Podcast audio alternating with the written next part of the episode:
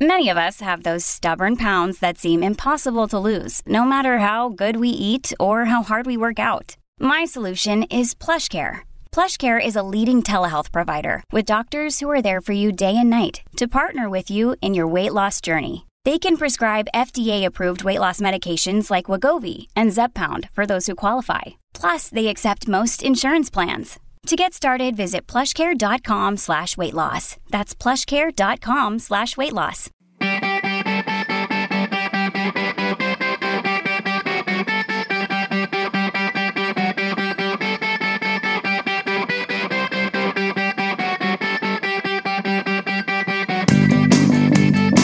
Welcome, welcome, welcome, everybody, to the Hockey Think Tank podcast brought to you by the hockeythinktank.com, a website for all players, parents, and coaches to go to get a little bit of education and a little bit of inspiration regarding the greatest game on the planet. What an episode we have for you guys here today. This is another lost episode. But this time, Jeff and I, we're going to get on and do a new intro for the Lost episode to tell you guys a little bit about what these are all about. And this Lost episode was with Bob Mancini, who is ADM director with USA Hockey. What a candid, awesome conversation this was. But before we do get over to Bob, let's bring on another candid and awesome guy in a one GMBM, Jeffrey J. Who Lavecchio. Vex, what's up today, my man?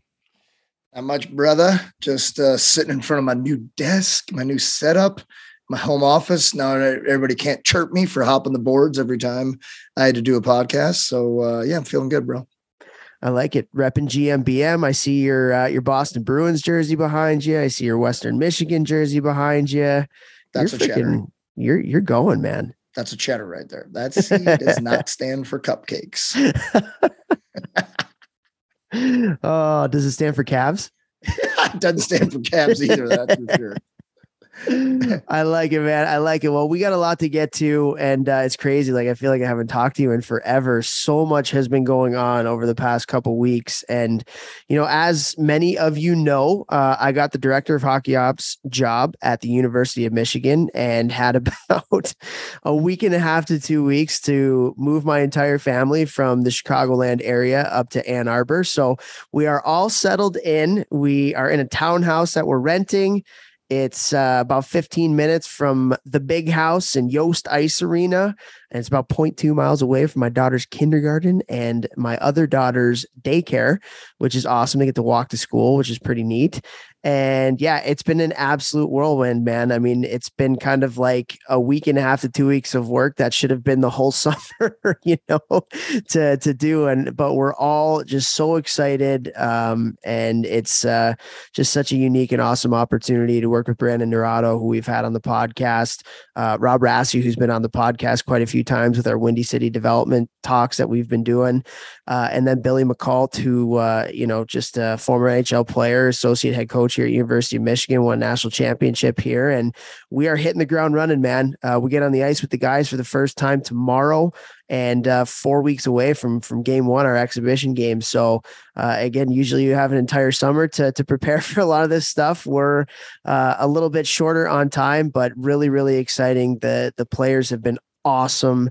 Uh, what a cool group of guys to work with, and uh, so excited about that. And uh, yeah, man, it's it's been really cool so far. Yeah, I, I'm so jealous of you. You're like back back in the game, baby, and it is, dude. this is big time possible. This is big time athletics here too at the University of Michigan. Like it was, it was insane. So this weekend was the first football game got down on the field, uh, got to check out Jim Harbaugh doing warm ups with his guys and stuff, and then uh, was up in like the president's suite and the athletic director's suite after that. You know, El Presidente. A, yeah, hockey's a big deal here at Michigan, and get a lot of great resources and uh, a lot of support, and it's big time athletics, man. It's really, really, really cool. God, man, so exciting, so exciting, unreal. Yeah, and the team the team won the Big Ten championship last year, so we're actually going uh, before the game to the fifty yard line at the football game and getting recognized. So I get to go out there like I had anything to do with it, coming in and riding the coattails.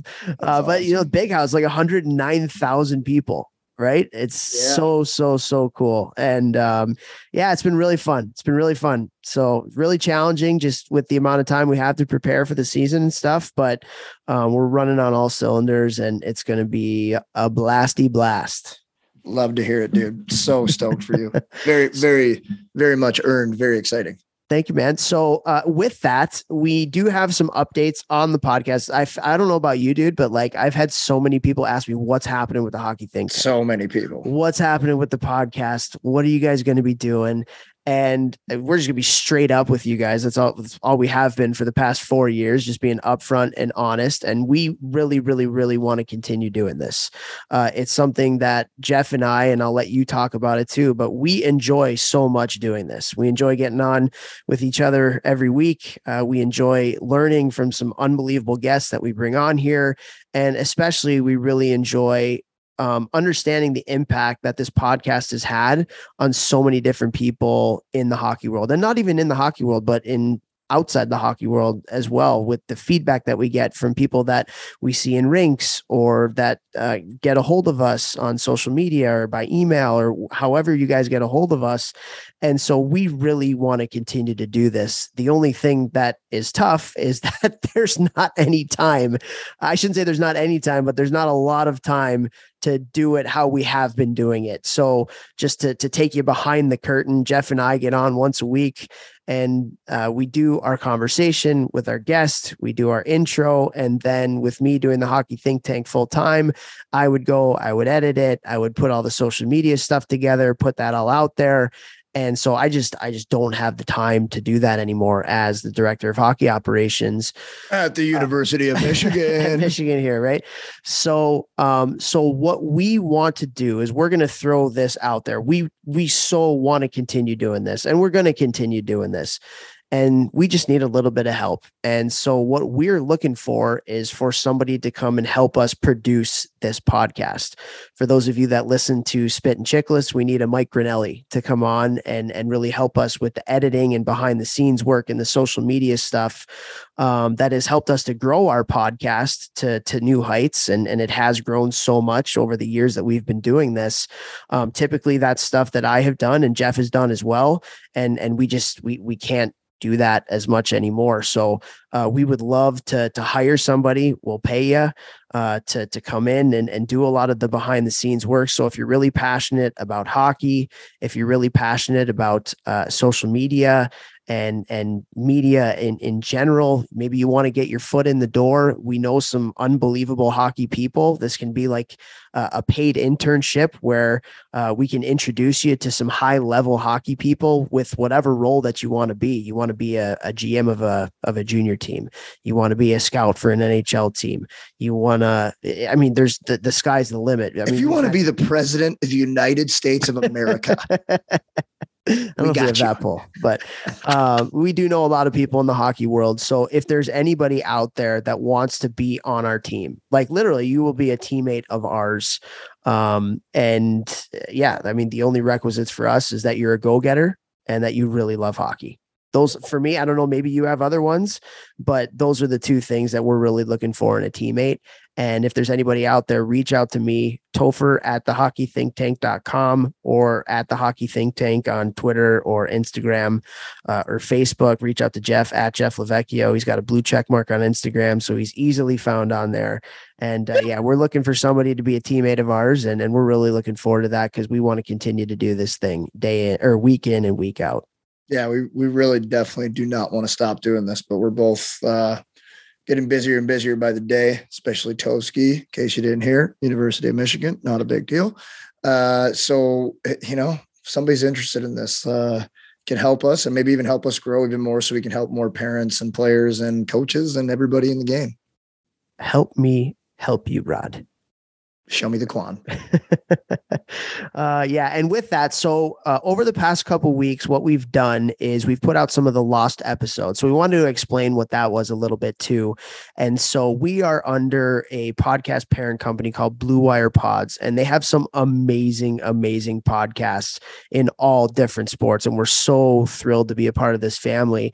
And when we ended up going under Blue Wire, what was that? Probably about a year ago now, Vax, something like that probably six months to a year ago, I want to say. Um, when our episodes all transferred over from our database and our host to Blue Wire's host, we actually lost our first 48 episodes. And we've been really working with them to try to get that back up on our feed. But there's literally no end around or workaround that can get them up there. So we literally, our first 48 episodes are, are lost. However, we do have them on a drive, you know, on a, external hard drive. So we still do have the audio of that. And so what we've been doing over the past couple weeks, and that's what this episode is as well, is we've been taking some podcast episodes from our first 48 that really had an impact on us and really had an impact on the hockey world based on the feedback that we've been getting and we're re-releasing those episodes because they were. They were very educational very inspirational very um, just a big part of our podcast. And so uh, with that this week we are doing bob mancini who is an adm manager with usa hockey and this was a phenomenal phenomenal conversation. We it was a tough conversation too because we asked bob some really tough questions. I know there's a lot of people that i don't want to say are usa hockey haters but there's a lot of people who have a lot of questions for usa hockey about why they do certain things that they do. And we asked bob a lot of those questions and he was very upfront and candid and honest uh, about a lot of them hey maybe we messed up in this place. Hey maybe if we think about things in a different way. May, like it, it was just a really really really really cool conversation that I think a lot of people, especially in the US, can get a lot out of. And uh, so we're re-releasing this one this week, and and we think um, I, again it's a lost episode that is nowhere to be found as, aside from my hard drive, and it's going to have a real impact on people. I think. And I, I, you know, I love Bobby. I love Bob Mancini. Anybody who's been listening to uh, our podcast from the beginning and We've had him on a couple times. You know, I always get excited when Bob comes on. He's a great guy, great friend. Um, you know, he's done a lot for our podcast, honestly. Uh, just love his passion for hockey. So, uh, you guys who haven't heard this one, or for you guys who have listened and it's been a minute, you guys are going to really, really like this one. Absolutely. So before we get over to Bob, we do have some people to thank. I want to thank GELSTX, our title sponsor, G E L S T X dot com. Go there for the best weighted training aids. So it's right around the start of the season. You want to work on your shot in your basement, on the ice, in the garage, in the driveway, wherever it is. Uh, get a GELSTX. And if you go there, use the coupon code Think Tank one word, and you will get a discount on your weighted training sticks. I also want to thank uh, TrainHeroic. That's where all of my training online and with my guys in person in the gym now we use to track everything in person as well. Just want to say thanks to them. My new in season uh, strength training program will be dropping by the time this podcast comes out. So that will be starting uh, beginning of September here. Anybody who wants to join for just $35 a month, it's going to be a basic um, four day a week program for in season training. In season training is not the sexy stuff you see on Instagram. It's meat and potatoes. Know what you're going to get out of the gym so that everything you can focus on on the ice, that's all that matters, is using the gym to stay strong. Younger players maybe get a little stronger and just really help you stay healthy and strong throughout the entire season. So thank you to TrainHeroic for that. And then also Cured Nutrition, the CBD company that I'm with been using them for months and months now. I know tons of you have uh, have tried it out and are absolutely loving it from the DMs you sent me that you bought it from listening to the podcast. Uh, but like you guys all know, been hitting the head quite a few times. CBD definitely helps to keep my anxiety down. It helps me sleep better, helps me recover from my workouts, and just uh, be more clear mentally. I'd say so. Those are the benefits that I feel. But if you have questions about it, you can reach out to me on Instagram, blue checkmark Jeff Lavecchio. It's curednutrition.com my discount code is obviously GMBM. There we go. And also want to thank icehockeysystems.com, the best site for all your coaching, parent, and player education needs. And guys, this is awesome. Uh, we've used this uh, a lot to store our drills and pass them on to our players and all the other coaches in our organizations. It's really, really easy to use. And we have partnered with them to do an associations platform where you can get this for every single one of your coaches in your organization. And you can give this to all of your parents as well because they have the Hockey Think Tank Parent Survival Guide. And so go to icehockeysystems.com, look up the associations tab, and you can get this for everyone within your organization. Make your players better, make your parents better, make your coaches better, and it is a hockey director's dream. So, again, icehockeysystems.com. And uh, again, before we do get over to Bob, we need a teammate, guys. We would love a teammate to to be a part of this team. We've kind of been a two man crew for four years now, and we're looking for somebody that's hungry, somebody that loves hockey, somebody that's a go getter, and uh, can really help us take the podcast to the next level. I think this this podcast has another level to get to for sure.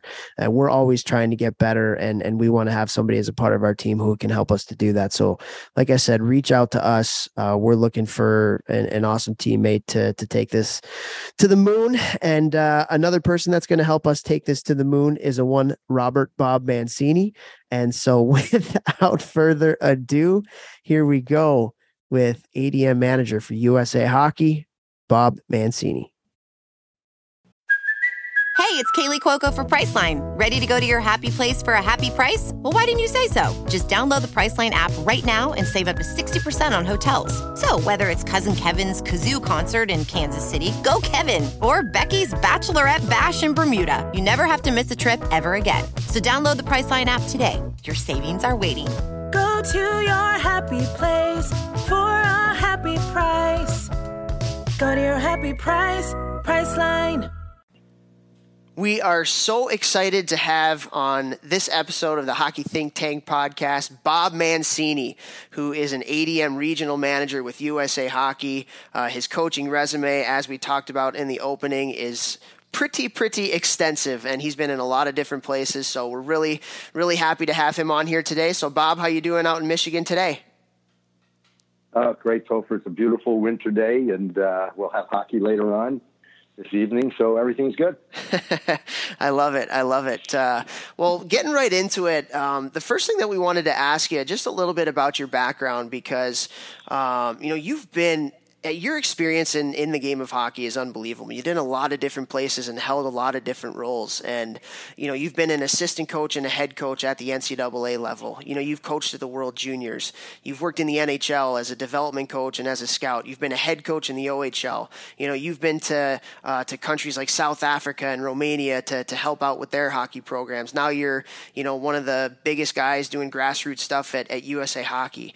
Um, you know, what has that experience been like for you? you know, what have you learned from being in, in so many different spots? And talk to us a little bit about maybe some of the differences between what you've learned and, and even some of the consistent things that you've learned um, from spot to spot. Yeah, it's really interesting, Topher. You know, there's a there's a quote that I I often uh, repeat and think about. Right? Don't tell me how much uh, you've learned. Tell me how much you've traveled. And uh, I look at that a little bit on my career and the, the places I've been. And you know, it's not, you know, experience is a wonderful thing, and I love all the experience I've had, and, and I take something from every one of them. And it's really funny, right? I talk to my NCAA friends, and uh, you know, oh, my time in the OHL was like the dark side to them, and I talk to the OHL guys that are still my friends, and it's like, oh my gosh, you know, what is the differences, and you know, really, you, you really wanted to go back, and and just just so much. But I, I look at it as I'm so fortunate because it's not just the experience that you have while you're there, but by then moving on or doing something else, that reflection of those experiences, right? There's something about being, uh, you know, in the moment of the job you're doing and what you're doing, but also when you leave that job, looking back and saying, okay, what are the things from that job that I learned? You know, how did I become a better hockey player? And uh, I just, I just consider myself so fortunate for doing all those things. And, you know, some of them weren't full time gigs, right? I mean, my time with Romania, that is all about USA Hockey and USA Hockey's commitment to the IIHF and their commitment to help developing hockey countries be better. And, you know, my time with South Africa started as uh, the same thing, started as a relationship with USA Hockey. Uh, how can we help South Africa become a better hockey playing nation. And the IIHF deserves so much credit because we're not the only federation doing this, right? Uh, um, Hockey Canada is out there, Sweden, uh, um, Hockey Finland, the Finnish Ice Hockey uh, Association. Um, you know, there are a lot of countries doing their part to help develop the game you know, everywhere in the world. Um, and and I've been really fortunate to to have had these experiences. And uh, you know, everyone is different, but I tell you this, and and and to me, it's the one thing or the line or the thread that really connects probably every single experience I've had in hockey, and especially the international ones, is the passion of people involved in the game. Yep. Like when I was in South Africa, they had 600 um, players, you know, and that's talking about men, women, adults, youth, girls, boys, everybody. They had 600 uh, players. At the time, they had four and a half rings, basically. Now they have six. Um, but those kids and those adults and even the national team, their passion for the game and what they would do to play. Uh, you know, to give you a quick example, we would have national team. This is the men's national team, and you know, we played in Division Three. We won a we won a gold medal in Division Three one year and moved up to Division Two. And these guys were so passionate.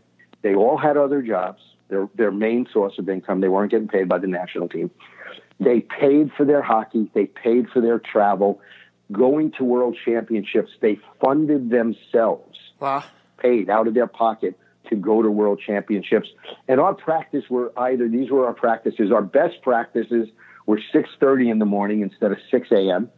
And we also practiced some nights at 10 or 10:30 at night. And when you you think about the passion of a man or a woman with their women's team who's holding down a full-time job, taking vacation and doing that just to play the game of ice hockey, there's really this common thread for all of us of just how much we love the game.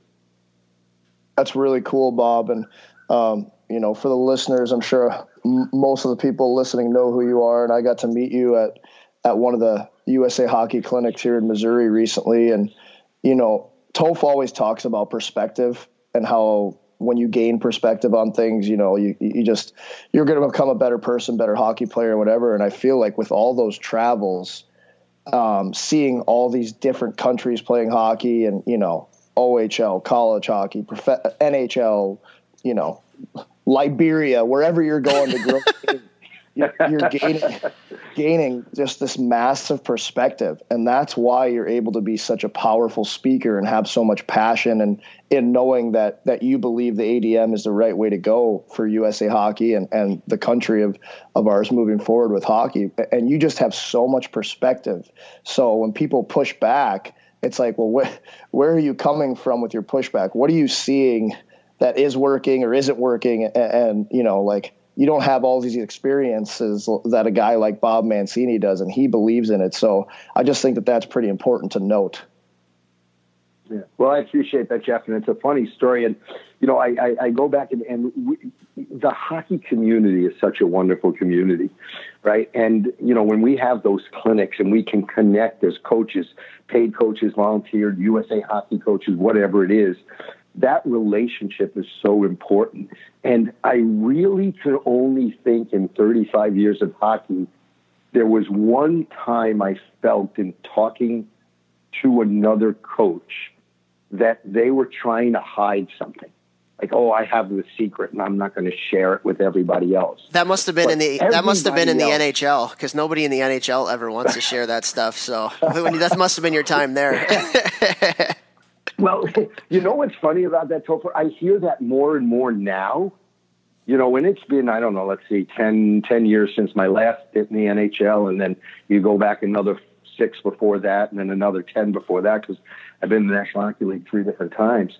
But um, and, and maybe it is a internal thing, but I was so impressed when I was with the Oilers of the openness and willingness to share uh, from guys like Kevin Lowe and Charlie Huddy and Craig MacTavish uh, and Kevin Prendergast. Just these guys that lived through that Oiler dynasty. And, you know, I remember, and, and I, I, I have to tell this story because it, it was such uh, a moment for me. Kevin Lowe had everybody at his house for a barbecue during training camp, all the staff, right? Scout staff, everybody. And there was a point where a bunch of us was sitting around this long table eating. And Ke- we were talking about, I don't even remember the exact subject, but hockey, obviously. And Kevin turned to me and said, Bob, what do you think? You know, and and just that moment when Kevin Lowe asked Bob Mancini, hey, what do you think? I realized then just how great our community is and how important. And I hope every day when I'm working for USA Hockey, when I'm out in the field and I'm talking to coaches of youth hockey players and eight and under coaches, that I can bring that same kind of perspective of, okay, here's my thoughts, but what is it that you think? And, and it might be one of the greatest parts of my job is to, to touch base or, or, you know, interact with all these youth hockey coaches right now. Awesome. Yeah, I love it. I think that, uh, you know, it's, it's funny because it, to be completely honest and transparent, like it, like before we do these interviews and we have had all these people on, like Jeff and I like to text a bunch of people and say, "Hey, we're having so and so on the podcast. Um, you know, what are some examples of some questions you want to ask them?" And this probably doesn't come as a big surprise to you, but when we said that we were having somebody from USA Hockey on, people like my phone lit up for like three days straight. like, ask him this question, ask him this question, ask him this question, ask him this question. Oh my God, uh, this is wrong, this is wrong, this is wrong We got to fix this, that, that, that. Um, so like just I, like people need to know that USA Hockey because I feel like that's a misconception. At least one of the misconceptions that people have is that you know with the ADM rolling out, um, I think there's some people out there that would probably disagree with you in what you're saying in, in the sense that, you know, I know that you guys want to learn and you guys have traveled the world. You know, you've studied Finland, you've studied Canada, you've studied Sweden. I've seen the numbers and the data and all that kind of stuff. Um, but people still have this misconception that it's my way or the highway um, in terms of what you guys are trying to implement with the ADM. And I think the biggest part of that comes to mites you know, the cross ice hockey. And there, uh, that's another misconception is that the ADM is just about mites and just about cross ice hockey. So Jeff and I wanted to introduce a new segment uh, to this um, to this podcast, and uh, we don't have any theme music or anything like that. But uh, Jeff, I'll let you take it from here, and we have just a, a, question for you when it comes to just the stuff that we're talking about here. So right, Bob, Bob, our uh, our uncle Tim, Tim Scott out of Chicago unbelievable hockey youth hockey coach. Like he, he instills in the kids and and develops you know morals and character and work ethic and and all that and he blends kind of the old school with with the new school way of thinking of teaching and coaching very well he's very good for kids um, but he's also super passionate and not the biggest fan of the adm so we're going to mm-hmm. start a, a, a, a new segment called Ask Uncle Tim from Chicago. This is question six of Uncle Tim. Yeah, this was this was lengthy. The the text that we got, we won't do them. We're just going to do question six, but it was a lengthy, lengthy text message that we got from him. okay. So okay. Question six from Ask Uncle Tim is within the ADM literature. There is a lot of information on the ages of 5 to 12 being the golden age of development which is the reason for station based practices and cross ice games, more touches, more work on skills. His question is why isn't there as much emphasis on hockey sense? The brain is developing at the same time as the body, right? He's seen many players who lack the physical ability to compete with those who excel physically because of their hockey IQ. But is the ADM geared more towards skill development versus developing hockey sense? It, it's a great question, and it's a bit of a misperception. The first, let's talk about that skill development and the golden age of skill development. The golden age of skill development really starts at around age nine. But when we look at this, it's not a open and closed window of skill development, right? We know we can make kids better or uh, exponentially better starting at age at age nine. But we shouldn't stop skill development at 12. Skill development goes on 12, 13, 14, 15, 16. In fact, you know, you have uh, the skill coaches in the NHL, development coaches in the NHL, and this is their job. So, you know, while that window opens and it gives us as coaches an opportunity for skill development, it doesn't shut. Right? And it doesn't open really at age five. I mean, you certainly can work on some fundamental and foundational skills then, but you're really not going to work on more technical skills until after the age of, of eight, like I said, starting at nine. Uh, the hockey sense thing is one of those misperceptions, I think, of the ADM. And we believe hockey sense is a skill. We believe awareness is a skill.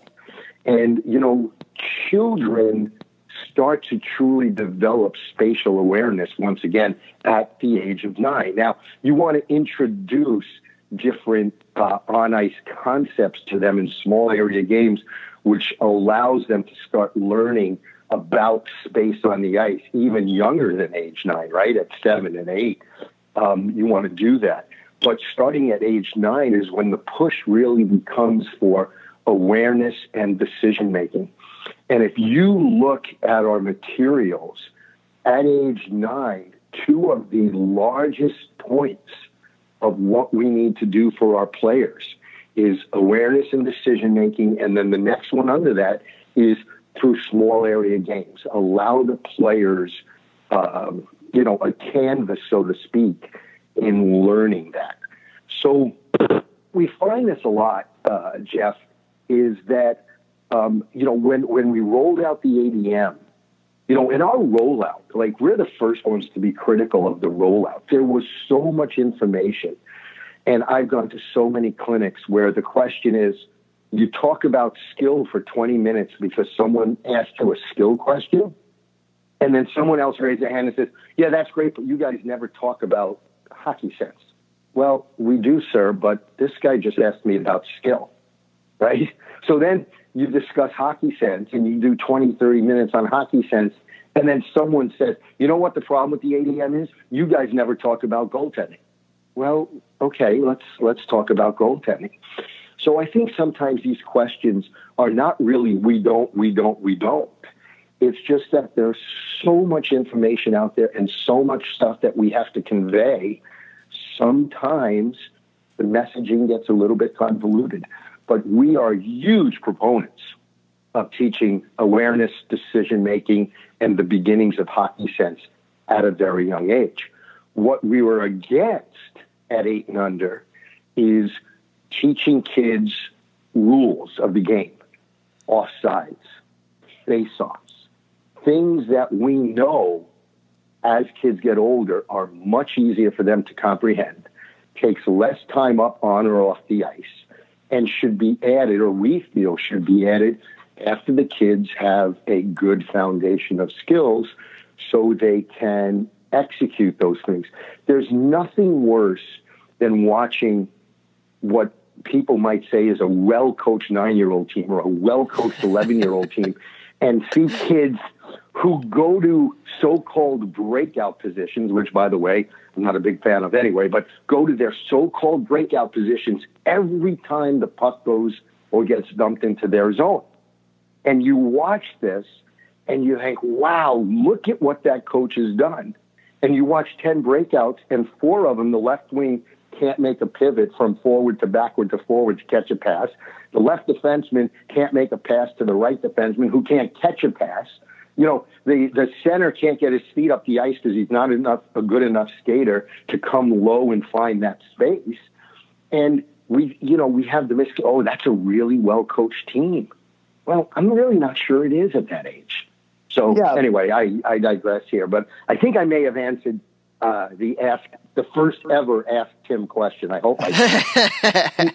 you definitely did, but but that that team that you just used for an example, they have a great winning record, and the kids know how to do the systems. I'm yes. kidding. I'm kidding. Yes. No, no, but it's true. It's true. Like let's let's face it. And I sometimes I, I hate talking about this because you know there are coaches out there who will take this information and run with it, right? But I joke in my clinics I, all the time, and Jeff, I may have even brought it up in the clinic that you and I met at. Is hey, if you want to win Pee Wee hockey games, if you want to win squirt hockey games, it's really simple. Rim the puck on every breakout. Don't let your kids handle it or make a decision. When it gets to the neutral zone, as soon as you get it over the red line, dump it in deep and only let the center forecheck make your wings come up the wall and stop on the hash marks. Don't let your defenseman join the play, but instead of bringing them the dots inside, and you know, never let them make the decisions. Never let them use uh, creativity. Hold them to the most simple of systems where you can limit their mistakes. And you will win a lot of squirt in Pee Wee hockey games because 9, 10, 11 year olds make a lot of mistakes. So if all you're doing is limiting the mistakes of your team, you'll win a lot of games because the other team will make more mistakes. Now, at the end of the season, one could really argue that your team will not have gotten any better. Your kids will not have gotten any better. But certainly, as you guys know, we see this and we mistake we mistake it for good coaching at that age. Whereas, in my opinion, good coaching is allowing that creativity of the player to flourish, putting them in situations where they have passion for the game, they are improving every day, they want to come to the rink, and you're giving them the opportunity to try new things so they can learn on their own. Absolutely. Do we have to guide them? Yes. Do we have to sometimes help them connect the dots? Yes. But we also have to let them play. Yeah, Bob. I mean, I've you know, for Toph and I's personal viewpoints, which are pretty similar, I mean, I 100% think you hit the nail on the head. And and I wouldn't even go as to far as far as to say maybe that guy's a good coach. I would say that coach is terrible. um, you're you're literally limiting growth, limiting creativity, not letting them think for themselves at such an early age. Like you can teach a kid to be a robot. I got taught to be a robot in juniors. And that's when it becomes a business. That's when it's like real. But up until then, my whole thing is like, let's develop everything, like you're saying, you know. And I think something that you touched on about about the ask Uncle uh, Uncle Tim ask question there is that you have to create drills or take drills from USA Hockey that the, the whole goal of that game of that small area game is you're working on hockey sense you're working on um, spatial awareness and quick decisions. And you know it, it's not just a game for no reason. You either come up with games yourself or you get them from other coaches where the whole point of the drill is a game and have fun. But as a coach you're teaching them you know how to use their hockey sense develop it learn it all those things. Well i'll interject here too because i mean bob you know this from being a coach in college and, and having been a recruiter and a director of player personnel and scout. You know we're looking for kids that can think outside the box you know, like there's times where I love it when a defenseman, his first option you know, which is the option that everybody should go to. But you know what? Maybe that first option is taken away. Now we got to be creative and find a second option, kind of like a quarterback going through his progressions. You know, I want to have a guy uh, like a forward who makes a play. You know, when uh, when maybe they're you know again his first option is is not there because the defense has taken it away. So I think that development of that thinking outside the box and being able to make a play. I mean, promoting that. I think USA Hockey does. I mean, for all the coaches that are out there listening, the Pee Wee coaches and the band coaches and even the midget coaches, like you got to let your kids make plays. That's what we're looking for. That's what's going to get you to the next level. Like I'm not looking for a guy that knows how to play a system. You know, like there's plenty of people I can teach him that when I get to the older levels. Um, I want I want somebody that can make a play. Isn't that funny that we can have this conversation and at the highest levels we know this, yet we battle at eight and under about how are the kids going to learn the game if we don't teach them a face-off play? Right? I mean, let's think about that. You know, that progression here. We're just talking about what you guys have, have said, and we're all agreeing on how important that is. Yet we're having an argument that eight-year-olds need to play full ice so they can learn offsides and face-offs.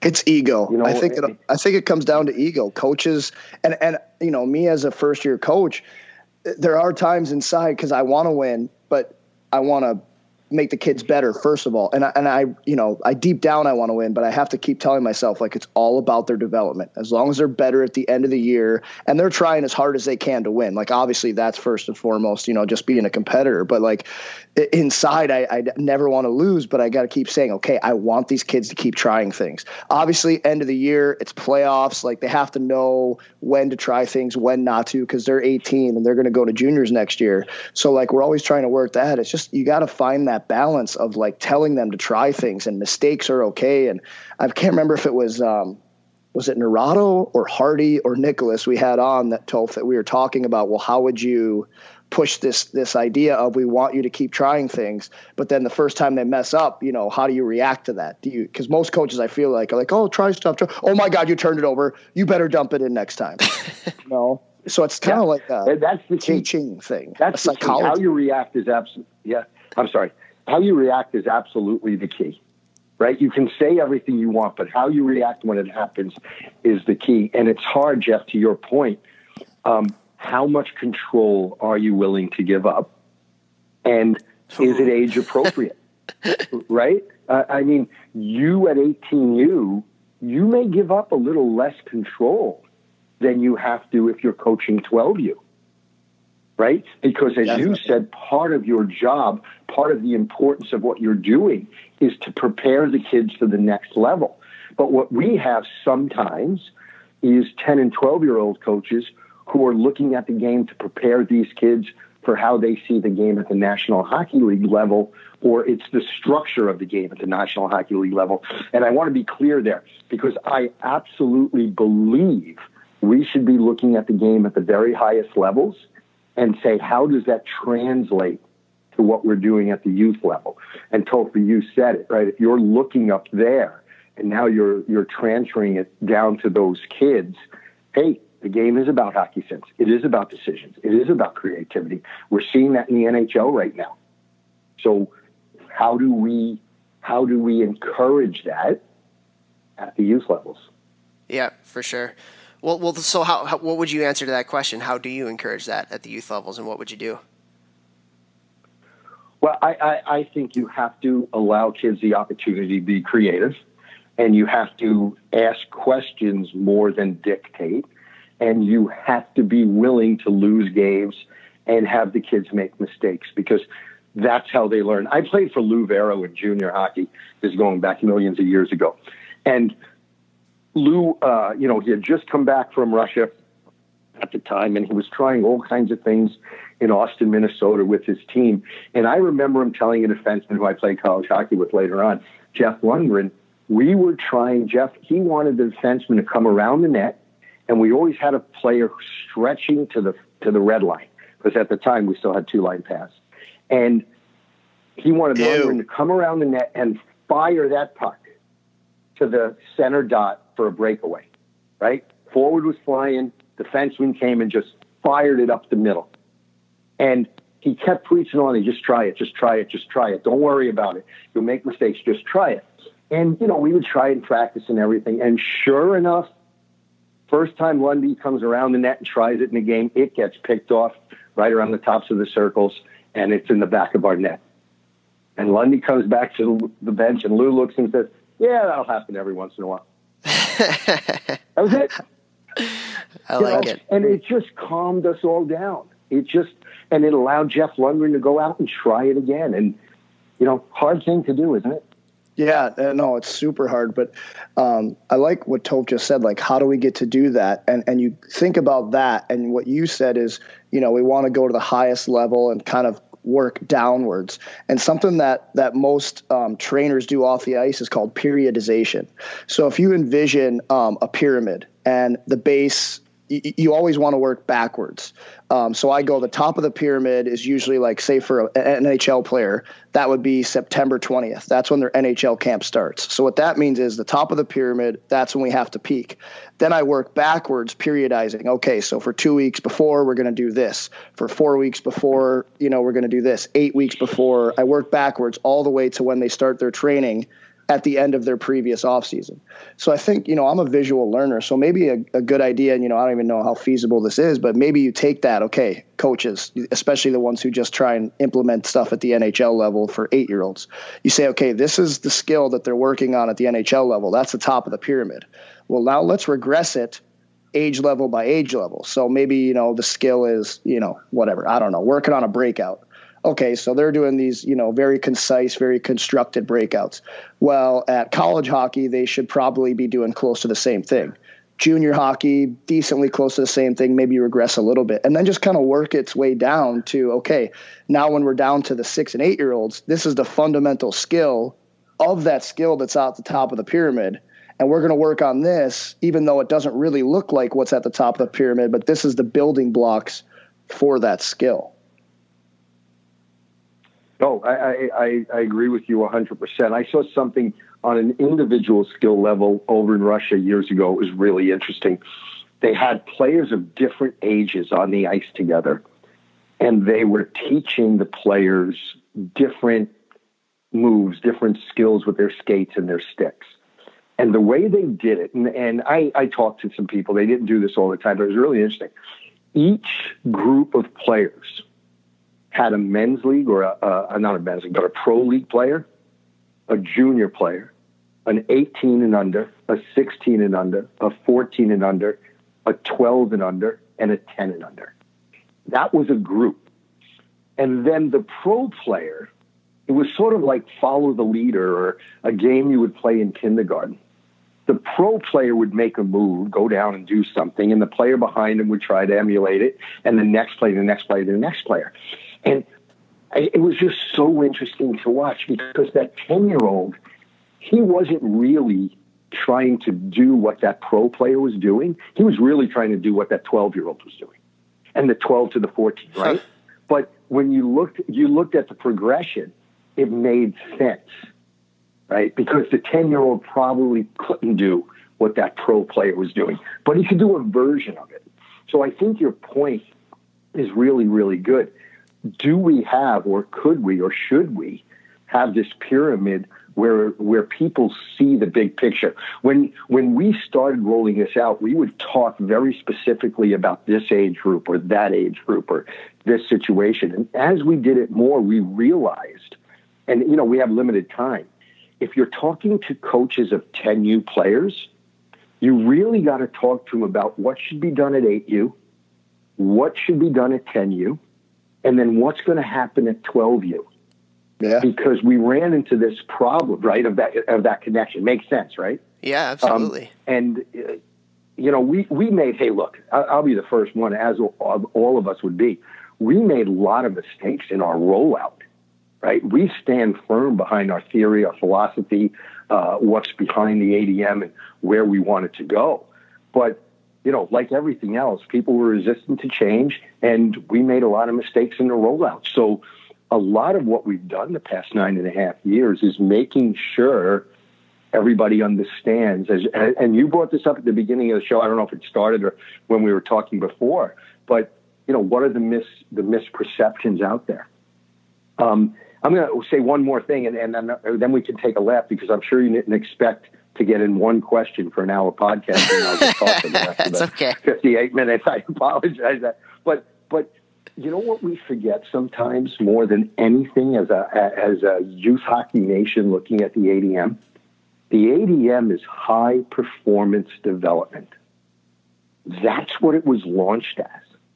And that's why at 12 and under, we want our training to be the same for all kids the best 12 year old and the kid who's not so good, the best 10 year old and the 10 year old who is not so good, right? Because as you guys know, and our listeners know, we don't know who that best player is going to be or who's going to become that best player after puberty.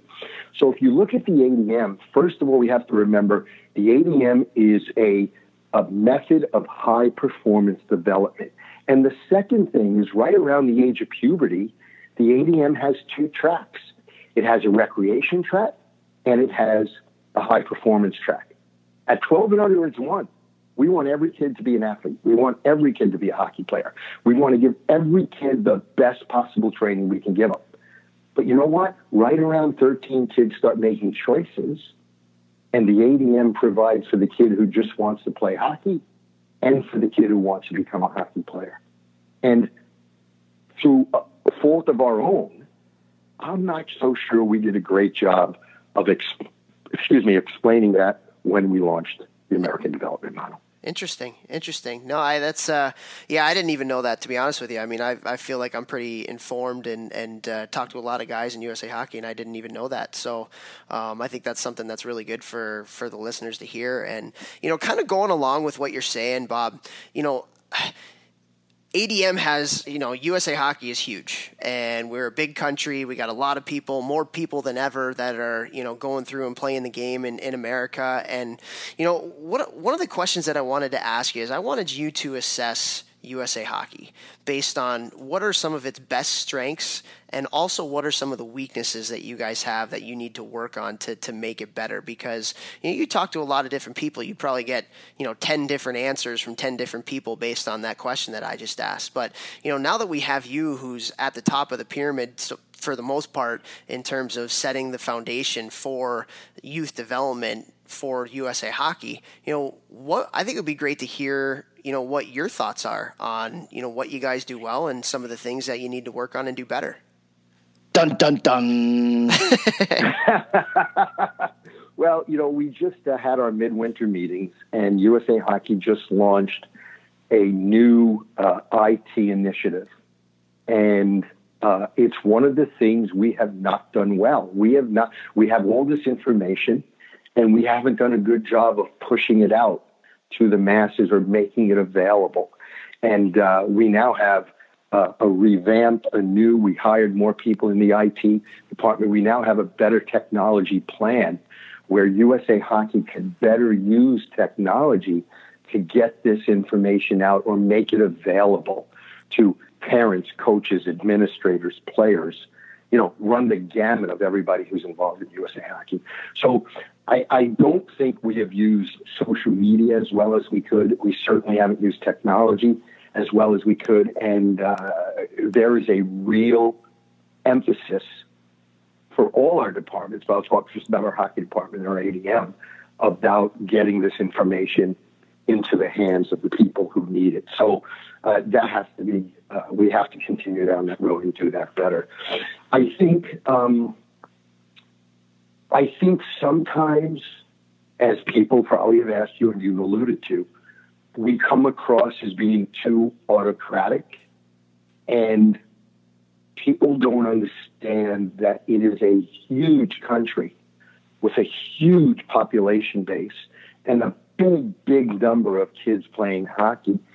And the way hockey looks in California, or the way it's governed and administered, and the way the, the way uh, um, the game is oversaw. The, the guidelines of the game is very different than what it is in Missouri, or the way it is in New York, or the way it is in Michigan. And more often than not, people are very surprised to hear actually what USA Hockey does govern and what we do, don't, and then what is governed in the in the regions. And I, I go back to when I did the director of player personnel for the national team, this is back 96 to 2000. And I would get calls from people saying, You've got to come see this kid. He is the best player in Massachusetts. Right? And he may have been. But that person's viewpoint, his their scope of what they know is Massachusetts. Yeah. And that player, while he might have been a great player, he might have been 12th on our list of defensemen because Minnesota had four guys that were just flat out better than Michigan had one, whatever it was. So we get a lot of that regionally that, oh my gosh, why would USA Hockey do that? That's not what we need in New York. Well, more often than not, what we're trying to do is just provide a foundation, a base, a direction that the whole country can then take and tailor within their region. So I'm definitely not passing the buck here, but what I'm saying is there are certain things we can affect and decide, and certain things we can't. And I don't think we've done a good job of making people understand we all are USA Hockey. You're part of USA Hockey, right? Those coaches in the ring, they are USA Hockey. And what we have to do better is get more people across the U.S. involved in the structure, in ASVOL. Don't just coach your team, but be involved in the administration of your association. Be involved in your district. Uh, find out how could you help New York State Amateur Hockey Association, right? How can you help Mo Hockey? How can I help uh, Maha in Michigan? Um, because I think we have a tremendous number of really well-meaning hockey people out here, out there, who just don't understand the structure and how to go about making things better. Because I do think we can make things better, and I don't always think USA Hockey does a good job of including everybody to to help down that that direction. Um, and then the last thing I would say, and this is pertains maybe directly to the American development model, is you know it's funny, Topher, you're really obviously very very up to date on what's happening in youth hockey, and yet you just told me you didn't really you didn't really know what I just said about high performance hockey and two tracks of the American development model. Yeah, that's an issue. That's an issue for us. How do we do that? Get better, right? Toph. that's that's Toph's fault. Brutal. Oh man, uh, I, so unprepared. I,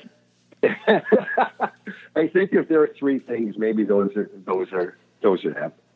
Awesome, awesome. Well, I think honestly, like I think you like you saying that will go a long way because we do have a lot of listeners, specifically, you know, youth hockey coaches and youth hockey parents, and I think you know that goes a long way. The stuff that you just said in in terms of you know what they think about things and and just getting your perspective on things too. But you know, USA Hockey's also done a really good job. I asked you both the strengths and the weaknesses, so there's a lot of things that you oh, guys are doing well. What like what are some of the things that you feel like like USA Hockey has done, you know, well that other people can continue to, you know, continue to go down that path with you guys on the stuff that you've been doing too?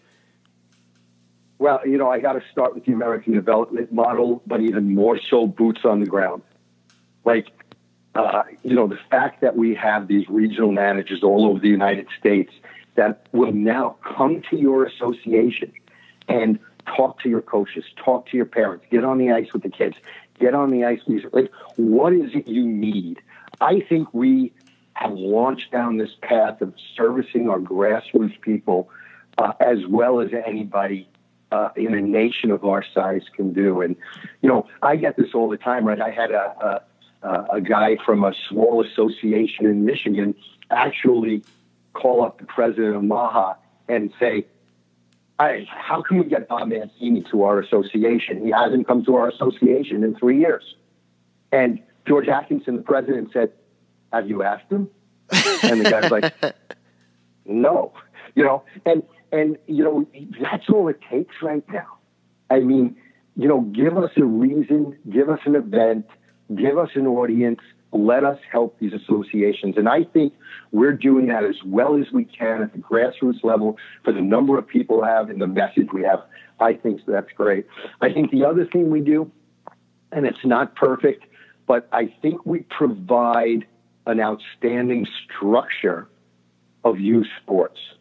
I mean, if you look at uh, the number of people or kids that have joined hockey over the last four years. I, mean, I think we're going on our fifth year of over 100,000 eight year olds playing the game.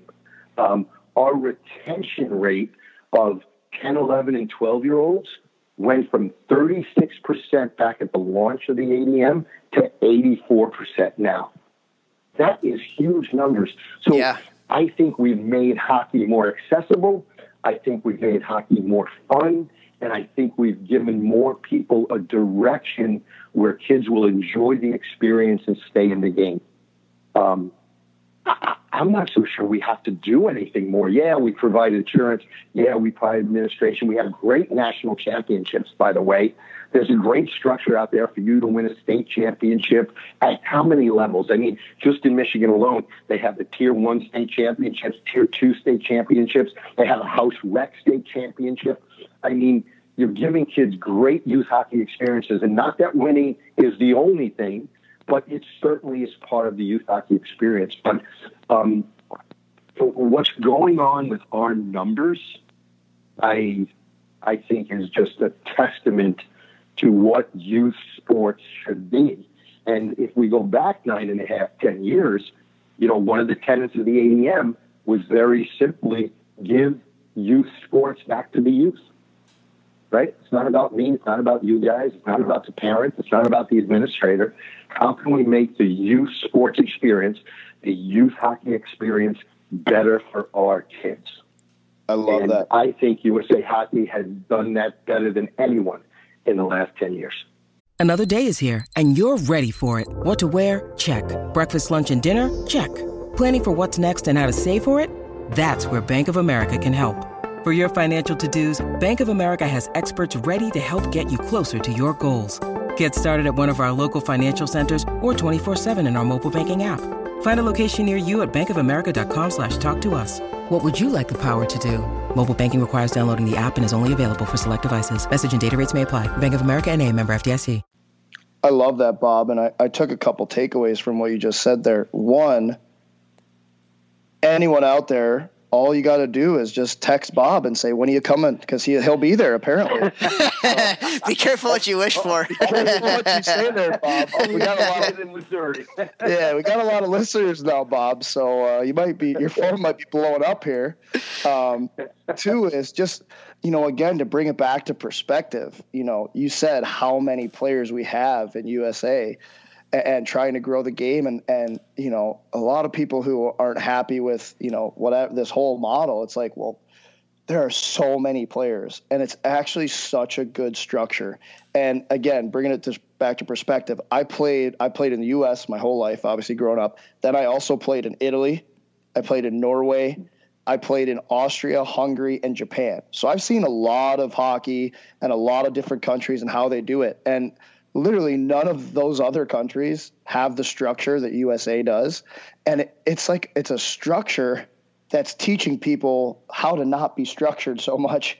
And and it's you know it's a structure that's trying to create all of these positive things in kids creativity and hockey sense. And like don't just look and, and, and just like look at the little oh it's cross ice for mites and you have to do this. It's like yeah but look at the whole picture. The structure is is there for a reason and it works and you know Toph's going to talk about how many NHL players are coming out of the US now. I know he's got a stat or something cuz he's the cerebral guy on the show, but it's it's clearly starting to work. So Toph, take it away. So, Bob, we have a lot of Americans in the NHL now. Why? no, I mean the, the the amount of Americans that um, you know are playing in the NHL in the highest levels of hockey is is you know it seems like it's going up every year. Um, do you think that the ADM has something to do with that? But also, you know, I think the NHL has done a great job of of spreading the the gospel of hockey uh, as well. Like you have you know Auston Matthews, the number one overall draft pick from Arizona. Like what? That would not have happened 10 years ago, 15 years ago, but because the NHL moved it, like I, I talk about the Wayne Gretzky trade all the time and how important that was for USA hockey. So, like, do you think that both of those are the reasons why? Are there other reasons that you think are reasons why so many Americans are playing in the NHL? No, what, what you've, what do you think? Well, I think a couple of things. The first thing is I believe our relationship, USA Hockey's relationship with the NHL is better and stronger than it's ever been. It's, it's more than a relationship, it's a partnership. And that partnership has helped USA Hockey drive hockey to the forefront, or as much to the forefront as people's minds in the U.S. that we can. So I don't think we can discount that USA Hockey um, NHL relationship. It's it's huge for kids. Uh, you know, I mean, for example, every time an American team wins a Stanley Cup, the next year we see a big bump in registration of youth hockey players and kids getting into the game, right? So that that relationship, that partnership is is really important. But um, you know, I, I listen to Dr. Stephen Norris a lot, and, and he talks about there are three things that can happen for you to be a world power in sport, right? The first is population, the next is money, and the third is social significance. Now, we don't have social significance in hockey. I mean, it's me, the two of you, everybody listening to this podcast, and a few thousand others across the United States who love the game, right? It's not football. It's not baseball. Canada has social significance tied to hockey, right? Russia has social significance tied to hockey. But all you need is two out of those three things to become a world power in a, in a, in a sport. We certainly have population. We certainly have the money. So we have rinks. We have infrastructure. Um, I think the dawn of making hockey relevant in that partnership with the NHL And then you look at us having two of the three major social factors or, or um, environmental factors really sets up a wonderful foundation uh, for us. So I think that I think that the ADM came at the exact right time as more kids get in the game. Uh, we were at a bit of a standstill, not just how we train kids, but getting kids in the game. So it's all this combination, uh, this convergence of all these things at the right time. I think will continue to move hockey hockey forward. The interesting thing about the ADM is you're just now seeing the 01 borns, the 02 borns, the 03 borns are really the early adapters of ADM principles, right? Um, they wouldn't have had it their whole hockey life, but they would have had bits and pieces of it and would have been introduced to them for these kids right around the age eight, nine, ten, those three birth years. I think we'll see even more of an uptick of NHLers being American or Americans in the NHL because as the ADM uh, matures through, you know, with these players getting older, we'll see a greater a greater number. We're already seeing at our national camps. We're already, and this is, you know, I mean, I can't back this by stats. This is this is purely just from us watching camps and seeing what's happening and the feedback from our national team coaches it's clear we're producing more better players by the numbers uh, that we have at our national camps and how much better those players are. Our decisions for all star games at the national camps is way more difficult now than it's ever been. The decisions of the cutoff of players coming to the national team tryouts at 15 years old is harder and more difficult than it's ever been. Um, there are a lot of players out here. Our base has grown so great, it's just natural that we would be developing more players. I think the next key is how do we develop more superstars? Right? That's the next thing. We're developing a great number of players and we're developing a good number of superstars, but let's all be selfish out there and let's develop even a greater number of great players but even a greater number of superstars. I think that's our next step. Okay, so I have a question for you when it comes to this, because this is something that I, I think about a lot, and I think is actually an inhibitor to what you're talking about and wanting to get more superstars, and that's the cost of hockey. Um, I think the way that you get the best superstars is to make sure that the best athletes are playing hockey. And I don't think it's a secret that the cost of hockey right now is becoming absolutely insane. And it's just going to drive more and more people and more and more better athletes that could end up being superstars um, out of the game. So, is that something that you guys think about or talk about? Is that something that makes sense to you? Is that something that you guys feel is a problem as well? I know you talk about the numbers are getting bigger and bigger and bigger, and that's great.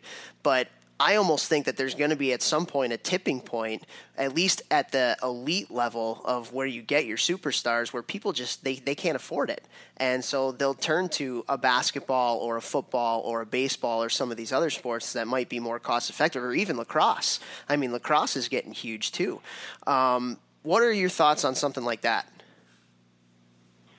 Well, I think you're right on uh, USA Hockey recognizes it. The barrier to intro to hockey and the barrier to continued hockey is great. And it is a constant source of conversation through our membership department. It's a constant source of conversation, discussion in our relationship with the NHL because it's not just, I, I mean, you got so many great try hockey for free programs, learn to skate programs. You have uh, U.S. teams all over the nation giving hundreds and thousands of free equipment out to kids to start the game. And that's a great start, right? Yep. If we can take away some of that barrier to intro, but there are other barriers too. And, you know, Topher, we don't have the answer yet. We recognize it's a problem.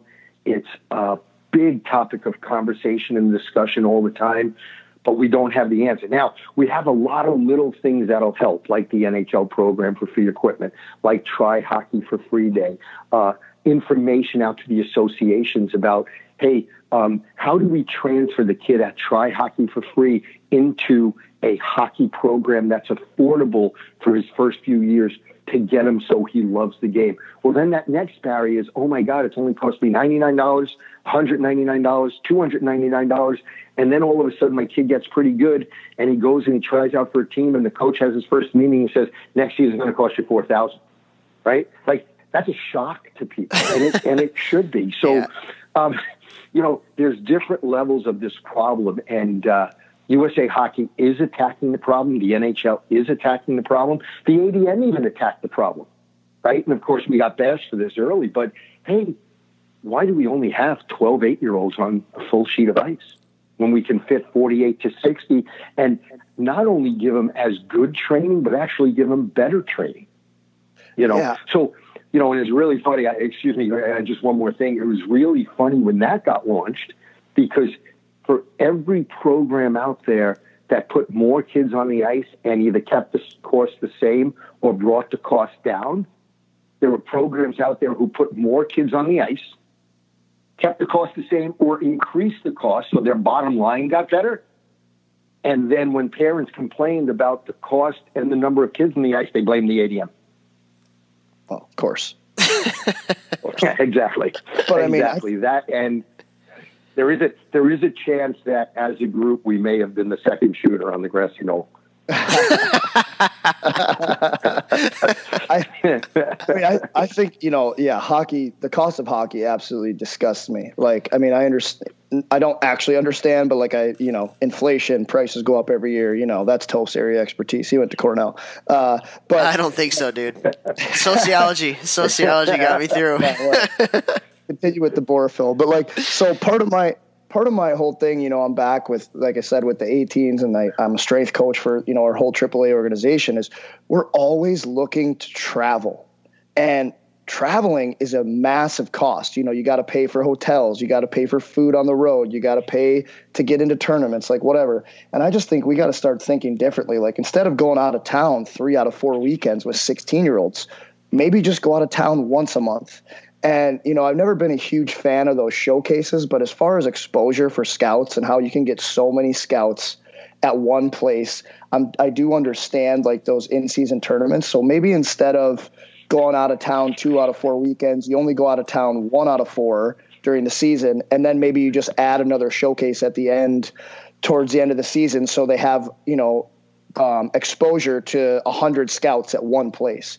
But I just think like traveling, like we're always like, oh, we got to go play this team, we got to go play that team, and this is where everybody's going to be. And you know, that's traveling is a huge expenditure on the teams, on the budgets, on everything. So if we can somehow get people to think, well, if you really want to develop the kids, maybe you just play an in-town team one weekend a month. And maybe you you play one game on the weekend you practice and you work out because that's going to develop the kids way more than traveling playing four games in a weekend every weekend coming home playing high school hockey doing all over again.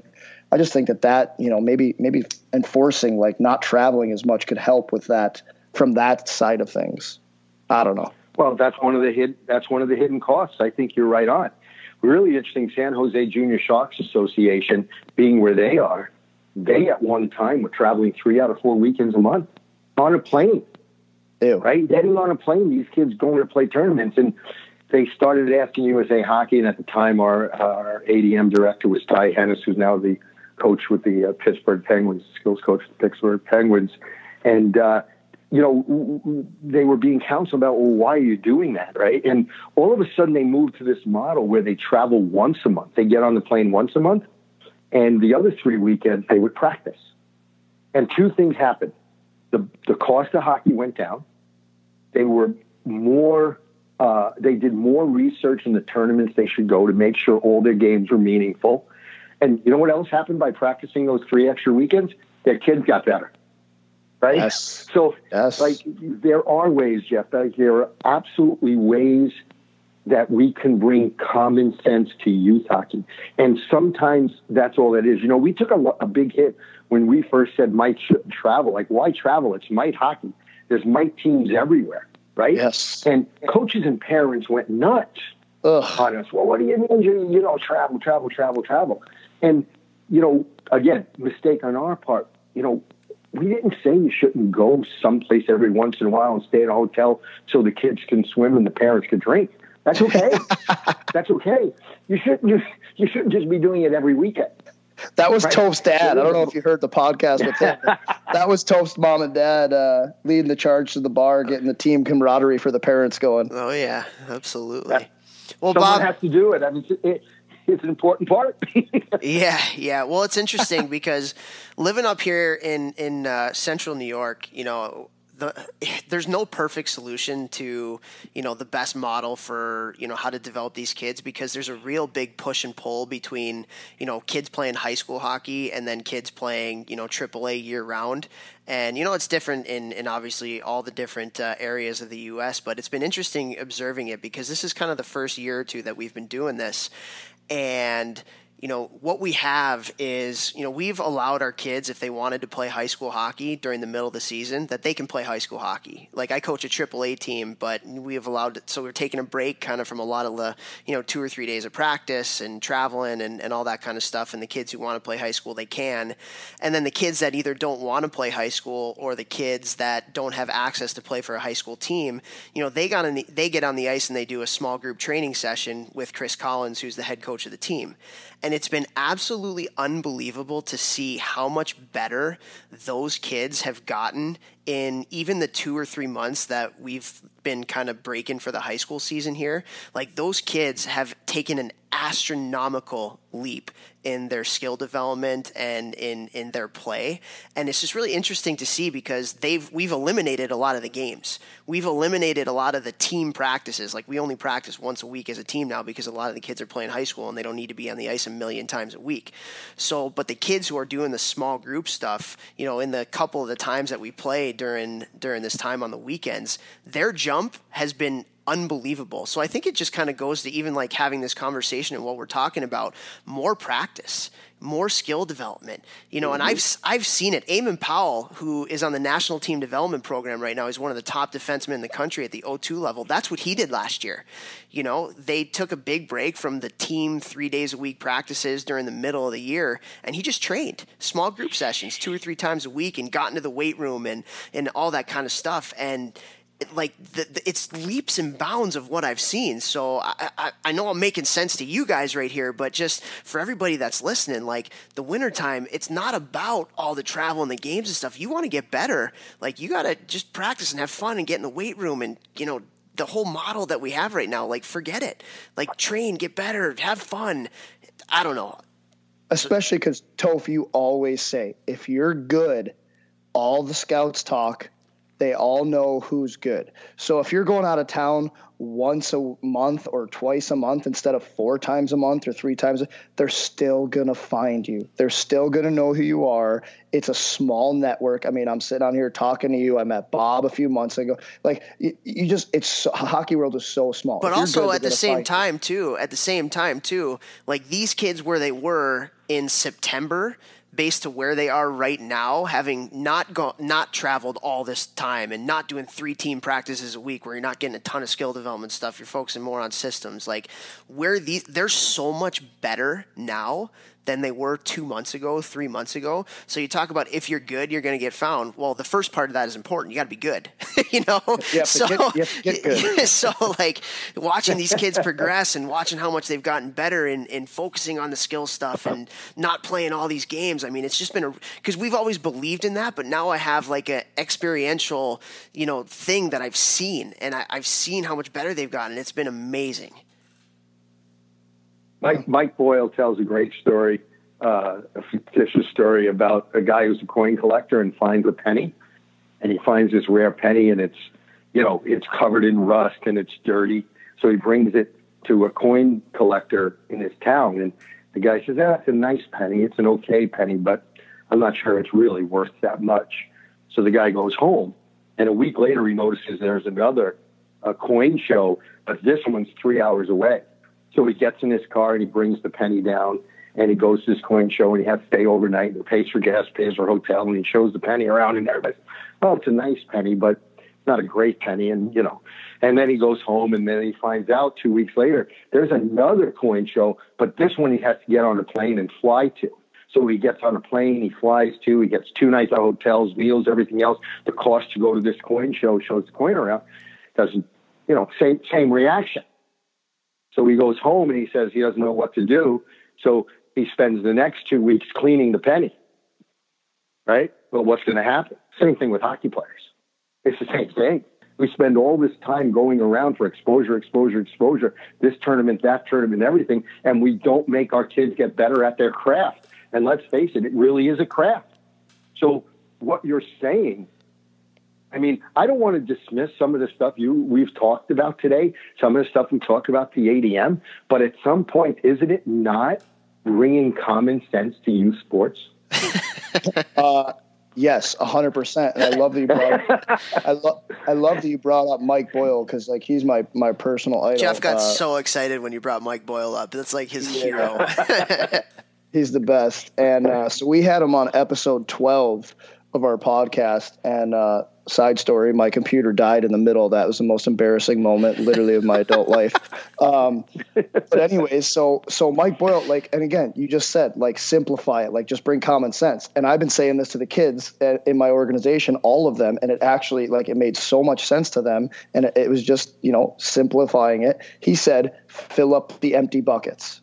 What bucket are you putting it to right now and and you know most kids it's not well i'm skating like nine times a week and there's only seven days and they're not working out. The kids who are 15 16 17 and I, I, I say to them well, what bucket are you putting all your energy into? Okay well you know skating 100 million games. Okay well then why are you all skinny and not strong enough to compete at juniors for next year?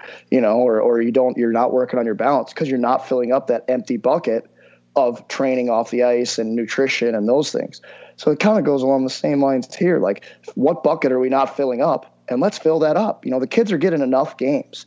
TJ Oshie just put something out with his company. I, I don't even know what it's called on Instagram because Muncie tagged me in it, um, talking about how he doesn't think kids need to be playing 90, 60, 80 games a year. Like, play other sports, like, work out, like, learn about your body, all these other things. Fill up the empty buckets and you will get better. Yeah, yeah, for sure. Well, Bob, I, we've we've we've taken a lot of your time, but there's there's another question that I wanted to ask you because we've talked about it a lot on the podcast, and and you know this is you know we've talked about a lot of the, the strengths and the weaknesses of, of USA Hockey and, and all that stuff, but you know one thing that I think is is you know needs to be talked about, and that's the culture of youth hockey right now um, I, I think it's pretty toxic. And I think if you, you know, I know it's toxic, toxic here in, in upstate New York and central New York because I'm living it. Um, you know, and, and just from talking to people around the country, you know, people are dealing with a lot of different stuff between, you know, just, just the way that the culture is and how professionalized it's getting and how much money has gotten into it and stuff like that. So I, I wanted to have a bit of a conversation with you just about the youth hockey culture in general. And, and the first thing that I wanted to ask you, and this is a question question that we get all the time and we've talked about on the podcast too is the tryout rule right? So the tryout rule right now, I believe, is it's either 24 or 48 hours after the national tournament happens, you're allowed to have your tryouts, which most teams actually do. And everybody that we talk to is like, it's the, you know, forgive me for, for my language here, but they're like, that's the dumbest thing I've ever heard. so, um, you know, the, so the, the tryout rule, like, what is the basis of that rule? Um, explain to me why that rule is in place and why it's not later on in the year um, because you know USA Hockey also tries to take a stand against recruiting. Like you're not allowed to recruit, and you can't talk to other teams' kids, and we can't form these super teams and all this kind of stuff. But at the end of the day, like it, it happens, and it has to happen because you can't you can't recruit a team in 24 to 48 hours after the season's over. So it doesn't make any sense. So talk to me a little bit about the tryout rule, why it's in place, um, and and the pros and cons of it gosh, I don't even know where to start. Um, so you know, we're we're governed by committees that have votes and discussions, right? So often a rule starts as something and gets so convoluted and so changed because you know your view of that rule in New York is probably very no, I know it's very different than the view of that rule in Michigan. And, and that view is really different than the view of that rule in Minnesota. Um, so let me just say, I don't think it's a great rule. It's not a perfect rule right now. It's the rule we have, and there are good reasons behind it. And the reason is to try to start to have more of a tryout culture than a recruiting and commitment culture. And I think that was one of the reasons why it started.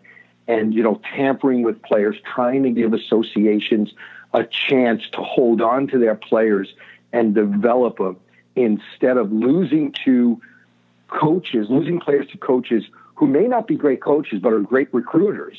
So in our youth hockey environment, the parent thinks they're great coaches. And we all have them, right? We all have guys in youth hockey who are unbelievable recruiters, put together good teams year after year. And on the outside, they're, oh man, is he ever a good coach? Well, no, he's not. He just amalgamated all the best players. That's all he did. Right? so it was it was the beginning of trying to bring some sense to some of the problems we had nationwide. I have to be honest and say I think it's one of those rules, and it's so different across the nation everywhere. It's under attack in a lot of different players. So I, I can defend the theory and the thought behind going down this road. I don't know if I can honestly defend the rule. I think it has a lot of flaws. I think the intent was very good. And I want to talk about that intent because the intent is very important. And you both have experience with this. And Jeff, I'm sure, and you're coaching who you're coaching now, it's on the forefront or in the forefront of your mind, which is this. We have a lot of areas in the country where our kids don't know how to try out. And it hurts them down the road, right? They they got recruited at nine to be on the best 10 year old team. Then they switched and played on a different team for 11. They may or may not have been for that team at 12. And at 13, another association offered them a free jacket. And at 14, they went to the father and said, We'll pay your ice bill. And the kid has known what team he's going to be on the following season somewhere between December and February of the current season he is. So, how about his development if the focus on where he's going to play next year instead of what he's doing this year? And then all of a sudden, they get to 18, and then they go on to junior and they show up at a, a combine or a camp or a training camp and two days in, they're sent back home. And the kid is like, I, just got here. That's or, a phenomenal. yeah, I was, uh, right? Or how about the meeting you have with that kid and you say, listen, I don't think you're ready for this level. And the look of shock on their face, because it's the first time they've had a tryout, the first time they've had this meeting. And even at the NHL level, at the American League level, when I was with the Oilers, to have kids look at you and go, kids, adults, I just got here. You didn't give me a chance. Yeah, we did. We gave you two scrimmages. That's it. Two. Yeah, that's life.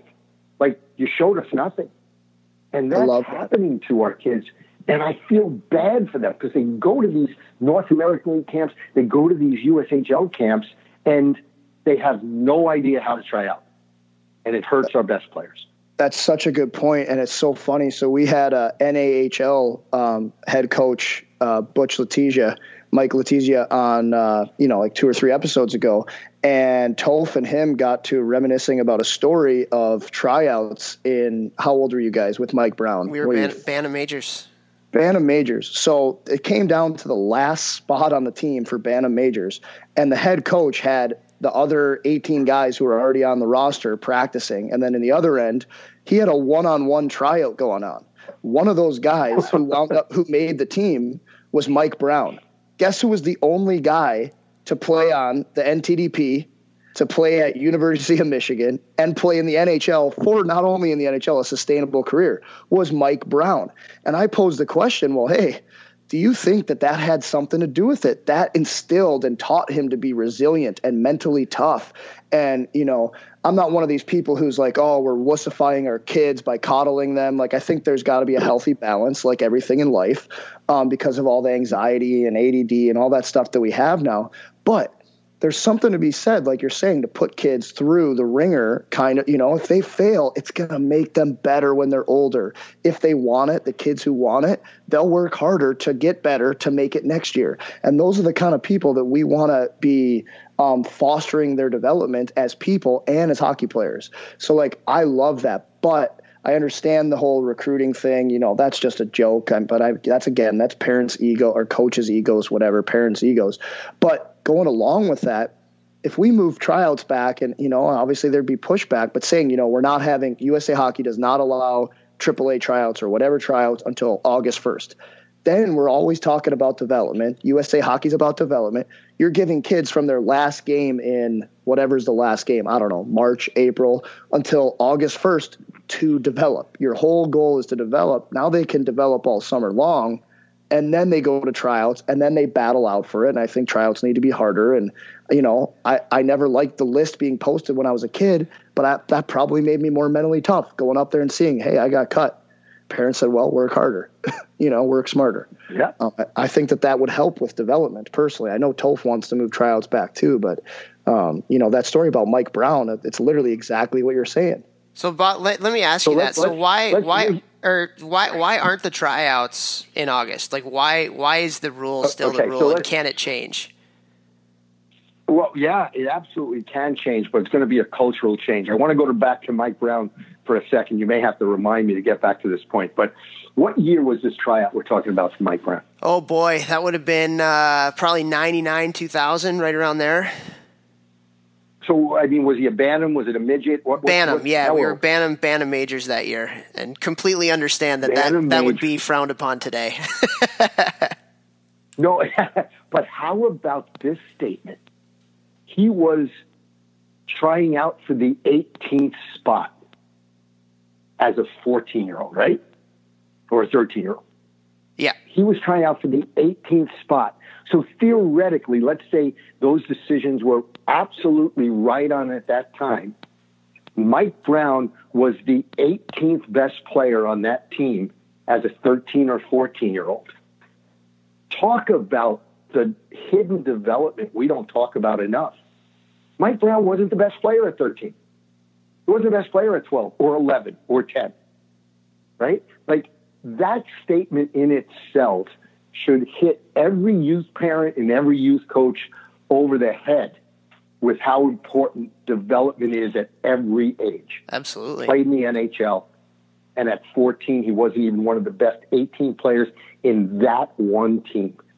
That's amazing, right? I mean, that's long term athlete development. Okay, the tryout rule. So theoretically, we would I, I, and I don't want to speak for everybody at USA Hockey, but the ADM guys have this conversation a lot, right? The old idea of having tryouts in the fall and hockey being that seasonal sport where you you work out all summer and you get ready and then you have tryouts.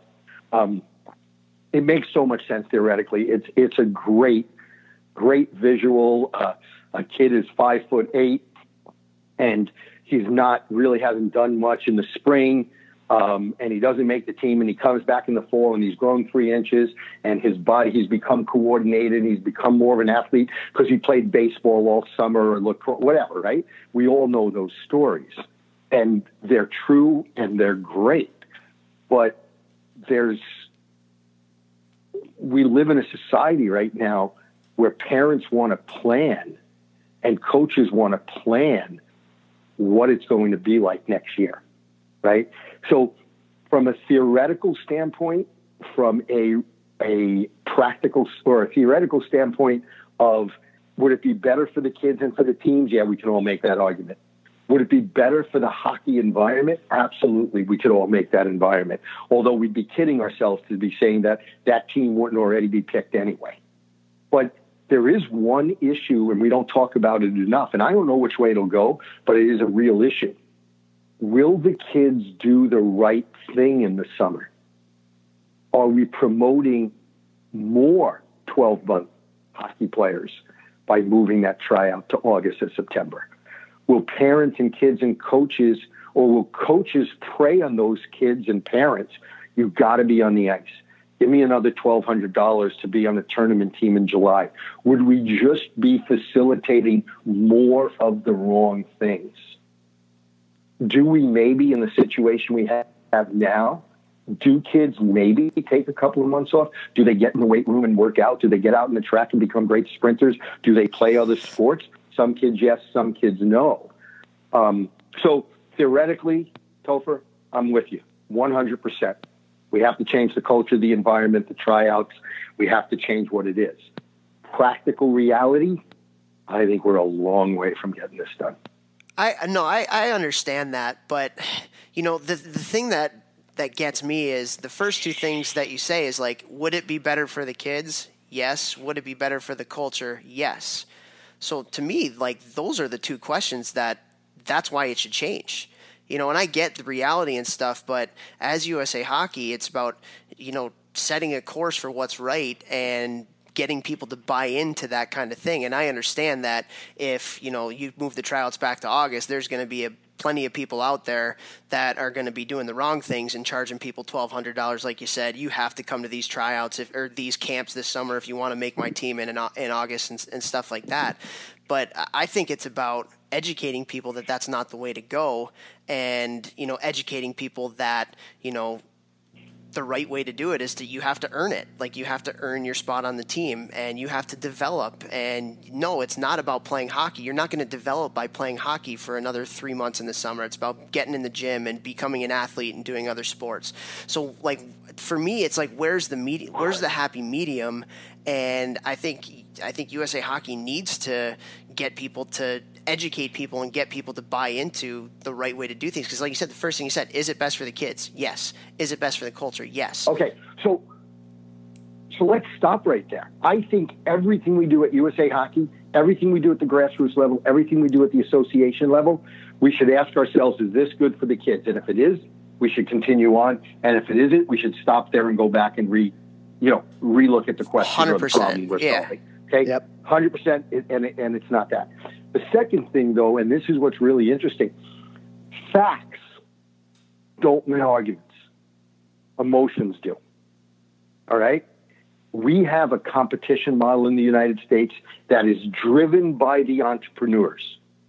All right? It's not driven by youth hockey professionals, sports scientists, and development direction. Right? Yep. It's it's driven by the entrepreneurs. Coaching has become an industry, not a profession. Kevin McLaughlin in our office says all the time he has nothing against people making money. He, what he has against is it becoming this industry, this full time profession of coaching nine and 10 year olds. All right. And then a little facetiously here, but uh, Topher, you brought it up. Hey, why don't we do this? Right? It makes sense. It's good for the kids. How about we ask Jeff's uncle Tim how that argument played out for cross ice hockey for eight and under? How'd that play out in Illinois? Right? So, hey, I'm with you. Should we do it? Yes. Let's all do it. But don't think for a minute we're not going to have one of the biggest uproars in the United States to change that culture than we've ever had. I'd be willing to bet it'll be a bigger uproar than cross ice and half ice hockey was. Doesn't mean it's not right, and it doesn't mean we shouldn't try it. But we're fooling ourselves. And I don't want to play devil's advocate, Tulsa, because please understand, I am with you 100 Oh, yeah, I know. Okay. But, but, you know, what's good and bad about USA hockey? This is, this is one of the things. Bring that up to a vote and Let's see what the entrepreneurs say about that. Talk about lobbying. Talk about getting it wrong for the kids. You know, I don't want to get on my soapbox here, but this is a this for me is a very emotional discussion, right? No, absolutely, and it and it is for us too, and that and that's why we, you know, wanted to ask the question because we're passionate about it because like we think that, I mean, we talk about this all the time that the fact that youth hockey has become a business, and it has become an industry and it's becoming an industry more and more by the day.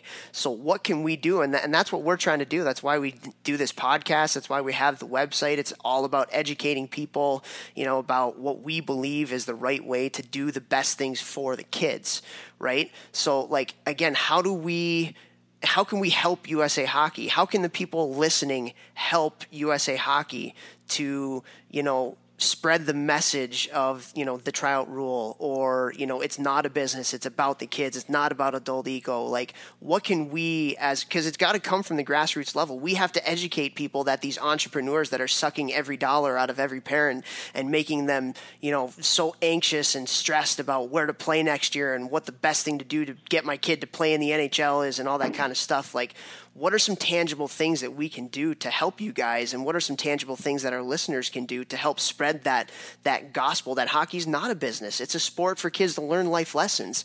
It's a sport for kids to connect with other kids. It's it's about mentorship and all that kind of stuff. What can we do to help spread that message? We have to, we have to stand up and be strong.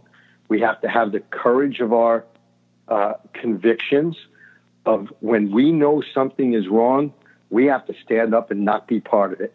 And when we know something is right for our child, we have to follow down that road no matter what.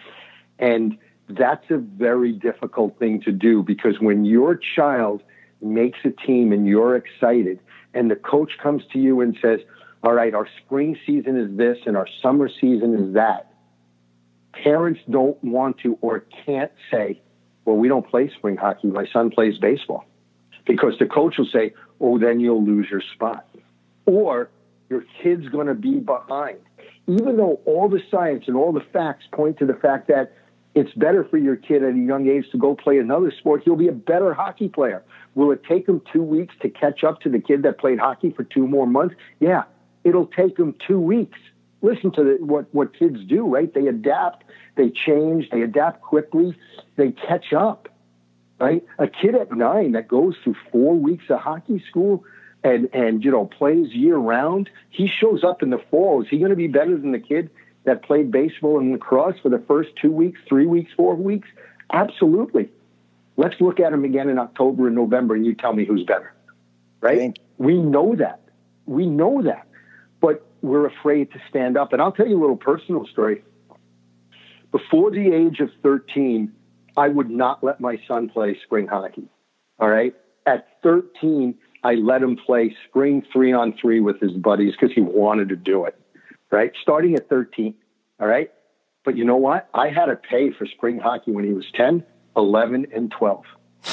and I gladly, I gladly wrote the check and said, here, I'll see you in September. Ew. Right? Ew. Uh, yeah, I, I, but but I know it's dirty to even think about that. But until we have more parents who stand up and say this is wrong, right? We're going to continue to go down that. And and you know what? I'm not against. By the way, I'm not against spring and summer hockey. I'm against spring and summer coaching. Right? Yeah. Our Yeah. kids don't play too much hockey. They play. They have too much coaching. If you want my kid to come when he can, when he doesn't have a baseball game, and you want you're going to let him get on the ice and play three on three, throw the pucks out with his buddies, and you're going to sit and have coffee, I'm in. When I'll bring him, right? But if you're going to put him on the ice and he's going to get three more months, two more months of standing in line and practicing breakouts, sorry to say it, but screw you. You're playing baseball. Yeah, I mean, coming coming coming from somebody like myself who who I wasn't as naturally skilled as Toph, like I wish I won't lie to you, I wish that. And again, I wouldn't have started it like if I could choose. Now looking back, tell my younger self, maybe start around like twelve or thirteen, doing one skate a week with the skill guy in the summer, just one, and that would be my only skate in the summer. I think I, you know, again, if my parents would have the money and the time and all that, I would have wanted to do that. And then on top of that, you know, work out and play other sports. Um, because I think that that re- really would have helped me in knowing myself, uh, you know, being a higher level AAA player by that time. My goal was to to play Division One and to try and play pro hockey. So, I mean, I don't have a problem with that. But the kids who are going to hockey camps all summer long and spring hockey and this and that, and just nonstop, still at the rink as many days as they are during the season. I mean, I really think that's too much. But me personally, one skill session a week in the summer, I mean, I'm, I'm actually for that personally. Well, and it depends on the kid, and it depends yeah, totally. on the skill instructor, totally. and it depends on the age of the kid, right? I mean, all of yes. that. I, I won't discount what they're saying, but I think like everything else, we don't, and we didn't talk about it on this podcast, and I think part of the reason we didn't talk about it is between the three of us, and I'm sure the majority of your listeners, right? We, we didn't talk about age appropriateness, but in reality, everything we talked about was about age appropriateness. Yeah. And this is another topic where that really does come into play. Yeah. Uh, Bob, we could probably talk to you for like six hours. this is by far the longest we've ever recorded with anyone. Like that. I mean, that's a testament to you, though, and your speaking ability. And um, for anyone that, I don't know, like, I guess you just cover certain territories, but anyone out there, if Bob's speaking somewhere, get to see him. He's passionate. He made this the, the whole time that he was speaking fun.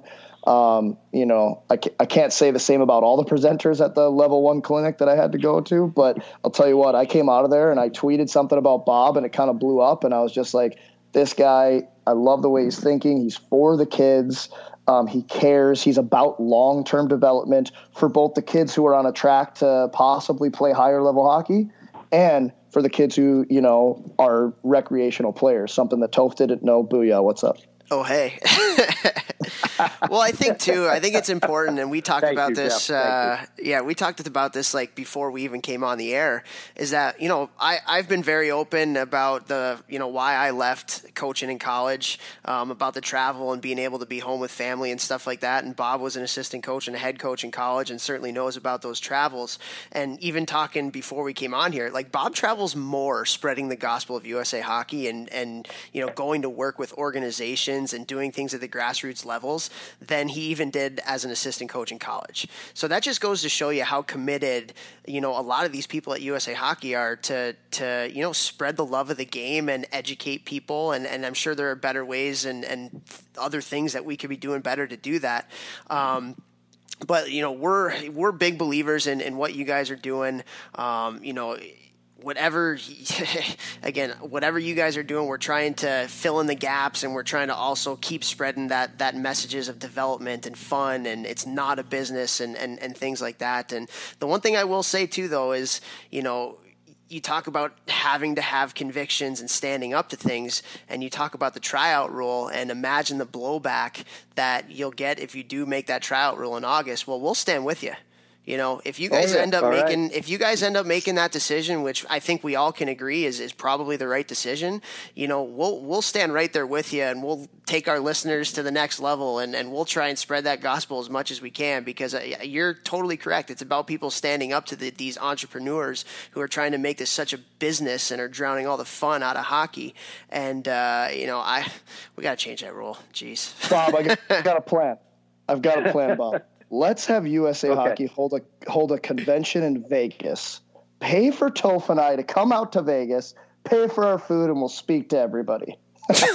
See, now we got a plan. I love it. I, hey, there, hey, Jeff, is there an ADM manager maybe can accompany you on this plan? Is there, you, you, got one in mind?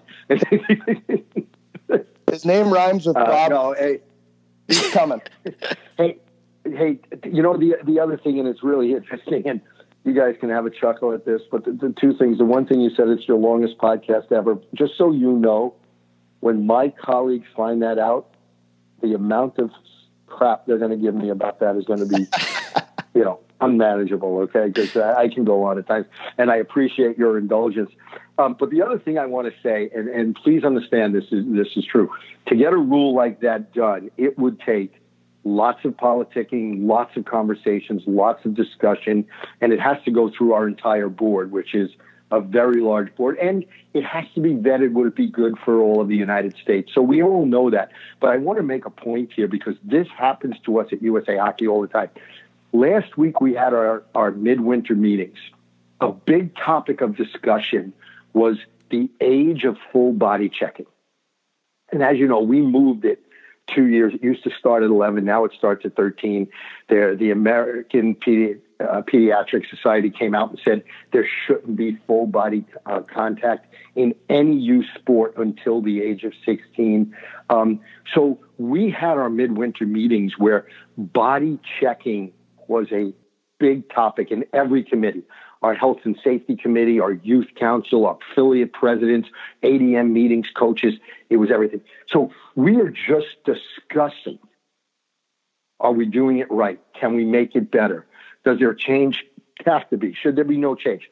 We're discussing it. I cannot tell you how many rinks I've been in and how many messages I've gotten and phone calls. I've heard you guys are moving the body checking age to 16. That's not true. Just like our discussion here about moving the age change or moving the tryout date, right? Someone is going to listen to this and call me up and say, I can't believe you guys are moving the, tryout date, right? So I got to be clear here. These are really important discussions that USA Absolutely. Hockey has in their meetings, and these are great points that we have to have with people like yourselves and and your audience. So I appreciate you bringing it up, but I need to make it clear that still in discussion stage. Absolutely. Oh, yeah. I mean, to, to make decisions for an organization as massive as USA Hockey and governing the whole United States, obviously, yes, things cannot change overnight, and people have to understand that totally. I mean, that makes sense. But, you know, we wanted to talk to you and, and throw you some softballs, some hard balls, get all different kind of balls, you know, thrown around here. We just, we, we wanted, you know, because, you know, people can't always just be throwing daggers. Like, like we said, perspective. Like, this, these decisions affect hundreds of thousands of hockey players, however many there are. I'm sure Toph knows the number off the back of his head. Bill Nye, the science guy. Obviously, like, I'm not very good at that this episode, so yeah, you got to stop saying that. more studying before guests come on, Topher. Um, I do, but. Uh, but but you know like we understand that but like our whole thing is we're not here to to just like nitpick and and we want to challenge in a positive way and get people to start thinking differently about development about you know hockey as as something that's going to develop children to be successful adults. And you know i hope you don't think or usa hockey thinks that we're you know just like trying to tear it down. You know we're just always trying to make things better and we did that as players on ourselves and we're trying to do it now for the hockey culture moving forward. Yeah and what i'll add to yeah, that no, too Jeff, is uh, or go ahead bob yep I was going to say there's no way. I mean, we welcome those discussions, and you know there are things I'm very sensitive at, as we all are. But I think all of us, I will speak for all of us when we say we appreciate what you're doing, and we really appreciate the light that you guys are shining, not just on youth hockey, but the positives of youth hockey, and having discussions on how we can make it better. That's what people who care about the game really do. So you know, no, we all really appreciate this and big fans, by the way.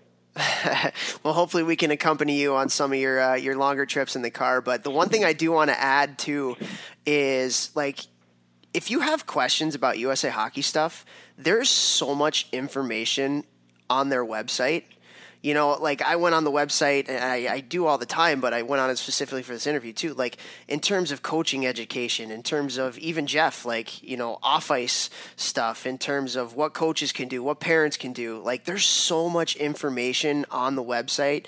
Um, if you go, to, was it usahockey.com or usahockey.org? I can't even remember which one it is. I just type in US and it goes right to it for me. So um, uh, go to the website because there is so much information on there in terms of all the stuff that we've been talking about and why USA Hockey makes the decisions that they do, um, what certain things are, are important to USA Hockey, how whether it's development, whether it's culture, and you know nothing's perfect. That's the thing, right? Like nothing is perfect, and, and Bob, like you even alluded to earlier, what works in New York might not what might not be what works in Minnesota or Chicago or Missouri or Michigan or whatever it may be. But you know, we appreciate all the work that you guys are doing. We appreciate your guys' passion for for the game of hockey because you know that's what Jeff and I are doing. That's why we're doing this podcast. Is we want to you know add a little positivity in the world and add a little bit of maybe sanity into the insanity of of the youth hockey world as well. So um, appreciate all that you guys are doing. Appreciate you coming on the podcast episode. This is the longest one that we've had, and I love it. We We got through so much stuff, um, and uh, it's just really good. I think it's really good for people to hear it straight from people at USA Hockey. You know why you guys do some of the things that you do, some of the things that um, are tough for you guys to do, and and uh, you guys are doing a great job. So thanks so much for all that you do. Thanks for coming on the podcast, and uh, hopefully we can have a conversation at some point and see you in the rink at some point soon. I hope so too. Thank you both very much. All right. Thanks, thanks a ton, Bob. Have a good one.